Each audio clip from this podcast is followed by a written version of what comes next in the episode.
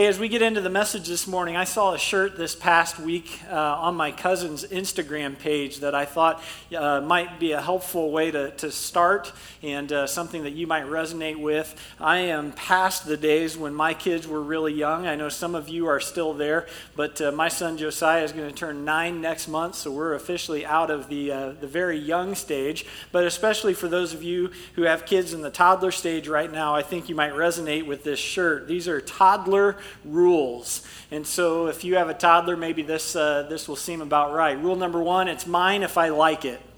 Rule number two it's mine if I think it's mine. Uh, number three it's mine if it looks like mine. Four it's mine if it's in my hand. Uh, five it's mine if I can take it from you. That makes it mine. Uh, number six it's mine if I had it for a while. Uh, seven, if, if, if, it's mine, if it's yours and I take it. Eight, it's mine if it's left at my house. How about that one? Then it becomes mine. Number nine, it's mine and it can't be yours in any way. And number 10, it is mine, mine, mine. Now, how many of you have experienced that mentality firsthand? Several of us, I'm sure, because if you've spent any amount of time around small children, you know uh, this is going to come out in some way, shape, or form. And uh, it, let's be honest, it's kind of funny when it's words on a shirt. Uh, it's kind of funny when it's someone else's kid, right? Not necessarily when it is our own. But what's less funny is the fact that a lot of people bring this mentality from young childhood into adulthood. And there's a lot of people in our world today, as we highlighted last week, that, that continue to live with an idea that, that having more, that gaining you know, more and more stuff, more and more money, more and more resources, that that's ultimately going to lead to a place of significance, a place of security, or a place of satisfaction. And what we saw last weekend was that re- reality is money is never going to do that for us. It was never intended to the, the only way that we're going to achieve security and satisfaction and significance in this life is to put our hope and our trust and our focus on Jesus Christ. And God tells us that the vehicle that will move us from here, that place of worry and frustration and disappointment, uh, the vehicle to move from here to there is generosity. And we learned last weekend that generosity is not something that God wants from us, it's something that God wants for us because He knows what generosity will do in us. And so this morning, I want to continue to build on that thought and to talk about what it means to really get moving on the path of generosity. And I want to talk about the importance of being an intentional giver. This is where we become intentional about giving a certain amount of our income uh, each month back to God. And when I think about being an intentional giver, uh, there is an image that comes to my mind, and it's this some of you who grew up with me in the 80s, uh, you will remember this little white plastic church bank. If you grew up going to Sunday school, how many of you have seen this before, maybe even used one? Sure. Uh, I remember going to church at a young age, and I was given one of these in my Sunday school class. And you can see there's a slot in the top, there's a little plug in the bottom so you can get the money out. But uh, I brought one of these home from Sunday school, and my parents taught me at a very young age the biblical principle of tithing.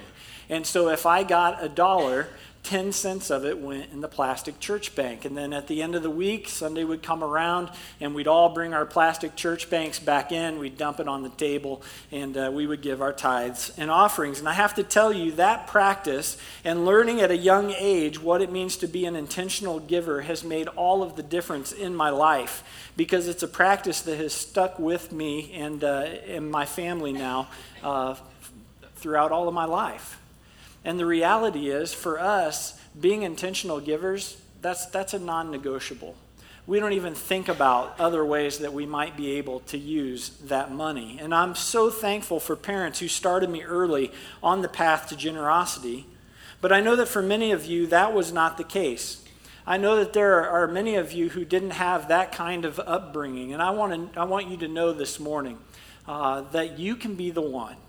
You can be the one who changes that for the generations to come behind you. Some of you are, are, moms and dads. You can change that perspective for your kids. Some of you are dreaming about the day when you'll have kids. Get this right now so that your kids will see this perspective in you and you'll give them an incredible head start in the area of generosity. And so, to that end, I want to show you where the idea of tithing came from. We're going to look at the Old Testament, and then I want to look at Paul's words in the New Testament to help us get our heads around what it means to be an intentional giver.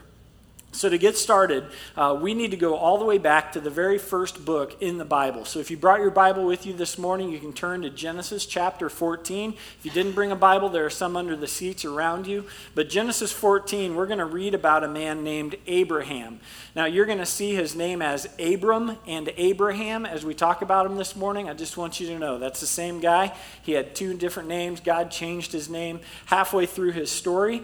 But God tells Abraham that he will build a new nation of people through him. And it will be a people who will be set apart. It's the people we know now as the Israelites. And they were to live differently. They were to be the people of God. So Abraham followed God's call. He left his home and he heads toward the land that God had promised him. And in the process of settling this new land, Abraham's nephew, Lot, is kidnapped by some kings who had come to stir up trouble in the region. And so they have swept Lot away. Abraham finds out about this and he goes after him. And uh, he catches up with the kings. They go to war with these kings, and Abraham wins the war, rescues his nephew Lot, and uh, in the process, he attains all of the spoils of war. And so he is traveling back with, with uh, all of, of what he has attained from the war. And we read this in verse 18. It says, Then Melchizedek, king of Salem, brought out bread and wine. He was the priest of God Most High. And let's pause right there because there's some mystery around who this man, Melchizedek, is. Verse 18 tells us that he's the king of Salem, but no one really knows where Salem was in the ancient world. A lot of scholars have, uh, have different thoughts, different guesses. One of the best guesses, I think, is that Salem is modern day Jerusalem. So it's possible that Melchizedek is the king of Jerusalem. And then we read that he's the priest of God Most High. But this also is a mystery because at this point in time, the temple of God had not yet been built. And it's Abraham's great grandsons who will become the first priests in that temple and known as the priests of the God Most High. So, how is it possible that Melchizedek already has this title when that doesn't happen for years yet down the road? It's part of the mystery. And finally, Melchizedek is never mentioned before this story. And other than a few references to this story, he's never mentioned again. So I want you to keep that in mind as we, as we look at Scripture this morning. We're going to come back to it. But as Abraham uh, returns, he's carrying the gold and the silver from the war that he's just fought, and Melchizedek is going to pronounce a blessing on him. Look at verse 19. It says, And he blessed Abram, saying, Blessed be Abram by God Most High, creator of heaven and earth. And praise be to God Most High, who delivered you from your enemies, or who delivered your enemies into your hand. And so Melchizedek is, is telling Abraham in this blessing listen, Abraham, you didn't win that battle on your own strength. God did this for you. He is the one who delivered your enemies into your hand. God is the reason you were able to rescue your nephew Lot. God is the reason that now you are carrying all of this gold and silver back from war. And look at how Abraham responds in verse 20. It says, Then Abraham gave him a tenth of everything. And right there in Genesis chapter 14 is the first example we have in Scripture of the tithe. And while there's a lot of mystery surrounding the person of Melchizedek, one thing is for sure Abraham recognized him as a representative of the Lord Most High, and he gave him a tenth of everything to honor the Lord for his blessing. And this practice, this practice of the tithe, it became the expected practice for the nation of Israel. We read about it as we continue on in the Old Testament, and uh, Leviticus and Numbers and Deuteronomy, where God instructs his people that they are to bring a tenth of all he blesses them with back into the house of God. Now, we're not going to spend time to look at all of those Old Testament passages about tithing this morning, but I'm going to put some of them on the screen, and you're welcome to jot these down. I would encourage you to look them up in your own time, uh, tithing in the Torah. But, but this is kind of interesting. Kyle, can you go ahead and put that slide up there of the different passages? As you look at these passages and you read through some of this this week, scholars believe that represented here, represented in the Torah, are actually three different kinds of tithes. When we think about tithing, we think about the nation of Israel, we think about them giving a tenth of their income, right? And that certainly is what tithe means. But if it's true that there are three different kinds of tithes within the Torah, and there's reason to believe that there is, uh, two of those tithes were given annually, and one of them was given every third year. So it's, it's likely, there's reason to believe that the nation of Israel was actually giving away closer to 23.3% of their increase back to God. We don't know that for certain, uh, but it's an interesting uh, thing to consider. But here's the deal these tithes became central to the practice of worship for Israel. God had commanded it, and, the, and they were a constant reminder to the people that everything they had was from God, and He was their provider. He was their sustainer. And so they honored Him with these tithes and offerings that they brought. But over time, what you read in the Old Testament is that Israel began to neglect the commands to tithe. And it was this disobedience that God responded to through his prophet Malachi in one of the best known passages on tithing. It's in Malachi chapter 3, and God says this. In verse 7, he says, Ever since the time of your ancestors, you have turned away from my decrees, and you've not kept them.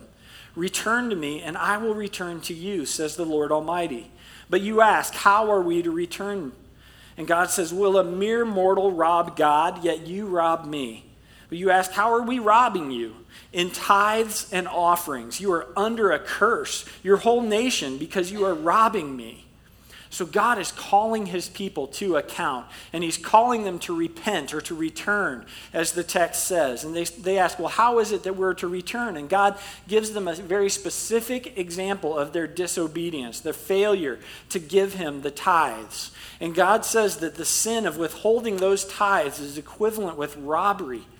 He says, I, have required this of you. I've made it clear. It's in the law that you are to bring this into my house. And yet you are, you are neglecting this, and by doing so, you are robbing me. And verse 9 has a, an interesting phrase there. It tells us that because of this, the nation of Israel was under a curse. And to understand what that means, we have to go back to the book of Deuteronomy in chapter 28. In Deuteronomy 28, God makes it abundantly clear that He is going to bless Israel for their, or for their obedience, but that He will curse them for their disobedience. In Deuteronomy 28, verses 1 through 14, those are blessings for obedience. But verses 15 through 65, those are curses for disobedience.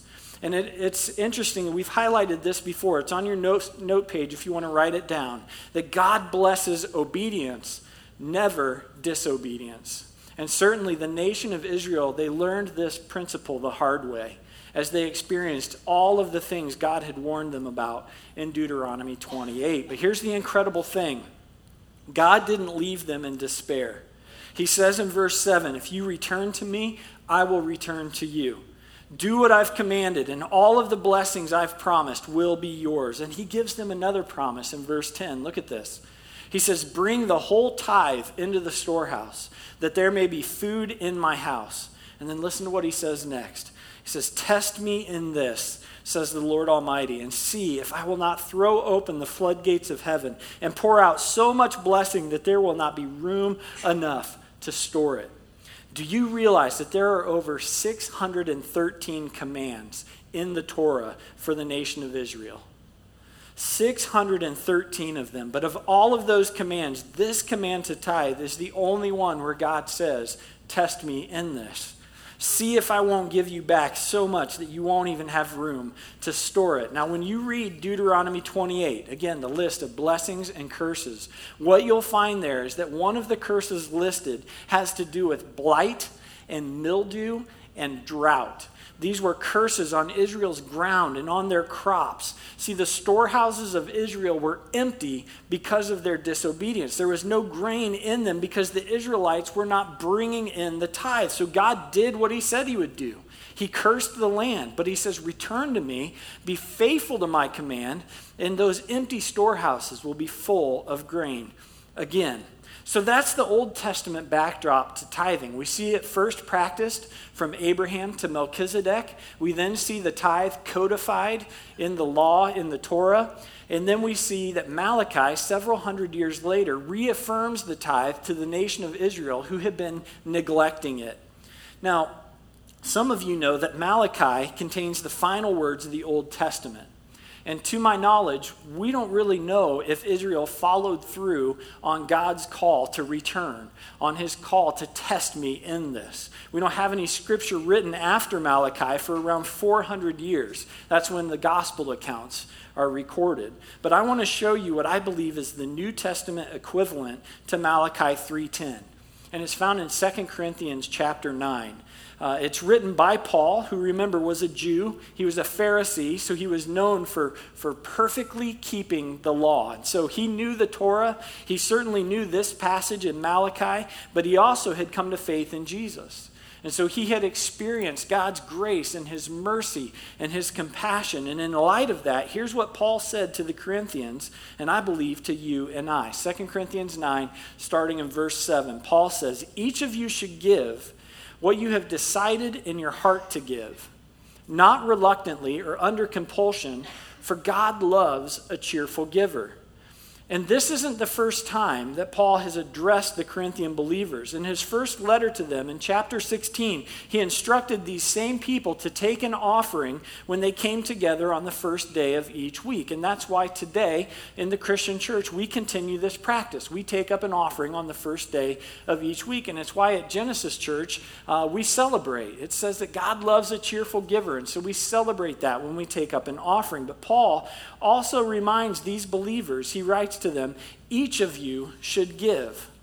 Notice that it's a personal instruction to everyone in the church. Paul expected every single follower to give uh, financially to the work of the gospel. But here's what's interesting about the Corinthian church it was full of all kinds of people. And some of those people uh, were very well off, they had a lot, and some of those people were less well off, some of them having very little. But Paul doesn't tell them all to give the same amount, does he? Nowhere does he tell them everyone should give exactly the same thing, but rather he just expects them to give something. And so he tells them to make an intentional decision about their giving. He doesn't want anyone giving reluctantly or out of guilt, but to make a decision based on their trust in God. And that's reflected in his next words. Look at verse 8. Paul says, God is able to bless you abundantly, so that in all things, at all times, having all you need, you will abound in every good work. And notice it, he's kind of highlighting the principle that we talked about before that God blesses obedience. When we are obedient to God's command to be generous, He desires to bless us in that. And so I believe the question for those early church believers is the same as it was for the, the nation of Israel back in Malachi 3, and it's the same question for you and I today. The question is this Do we believe that God is able to bless us abundantly and provide for all of our needs? Do we believe that? A lot of us say that, but do we really believe it? Do we believe, do I believe that God is able to bless me abundantly and provide for all of my needs? Or do I believe that that responsibility rests squarely on my shoulders? Because if it's up to you to provide for yourself, then it makes sense for you not to be an intentional giver. In fact, it makes sense for you to hang on to every single penny as tightly as you possibly can. But if we truly believe that God is our provider, and again, so many times we, we say that, we allude to that, But if, if He really is, if we really believe that He's our provider, doesn't it make sense that we would have a plan for giving back to Him, both intentionally and generously? 2 Corinthians 9 7 says, Each of you, every person in this room who is a follower of Jesus Christ, should give. That is, to contribute financially to the ministry of the gospel. And then what you have decided in your heart. And I want you to notice those four words what you have decided. And can I just ask you a question this morning? Have you decided anything about what you'll give? I mean, have you ever taken time to think through that decision? Because that's the challenge today. That really is the challenge today. Hear me on this. The challenge is to be intentional. Because so often, here's, what's, here's what happens, and I get it. I mean, we're all busy, right? We all have a ton of things going on. And so, you know, stuff's fighting for brain space, and we're getting the kids ready, getting ourselves ready, getting to church, trying to get in here on time. And, uh, and we get in here, and we likely never have even given a second thought to what we're going to give in the offering. And all of a sudden, it's time, and here comes the bag. And so it's like, uh, okay, there you go, right? And, and so I think what we have to do is to look at that and to say, that's not intentional giving, right? And it's certainly not cheerful giving. Can I give you some suggestions on what intentional giving might involve? And these are on your notes page if you want to write them down. The first is this it might involve prayer. I think it needs to involve us praying, that we would take some time to come before the Lord and to ask Him, God, what, what would you like for me to give back to you? I mean, have you ever done that? Have you ever taken time to, to pray and just say, God, what amount would honor you? What do you desire? It's all yours. I'm yours. What do you want from me?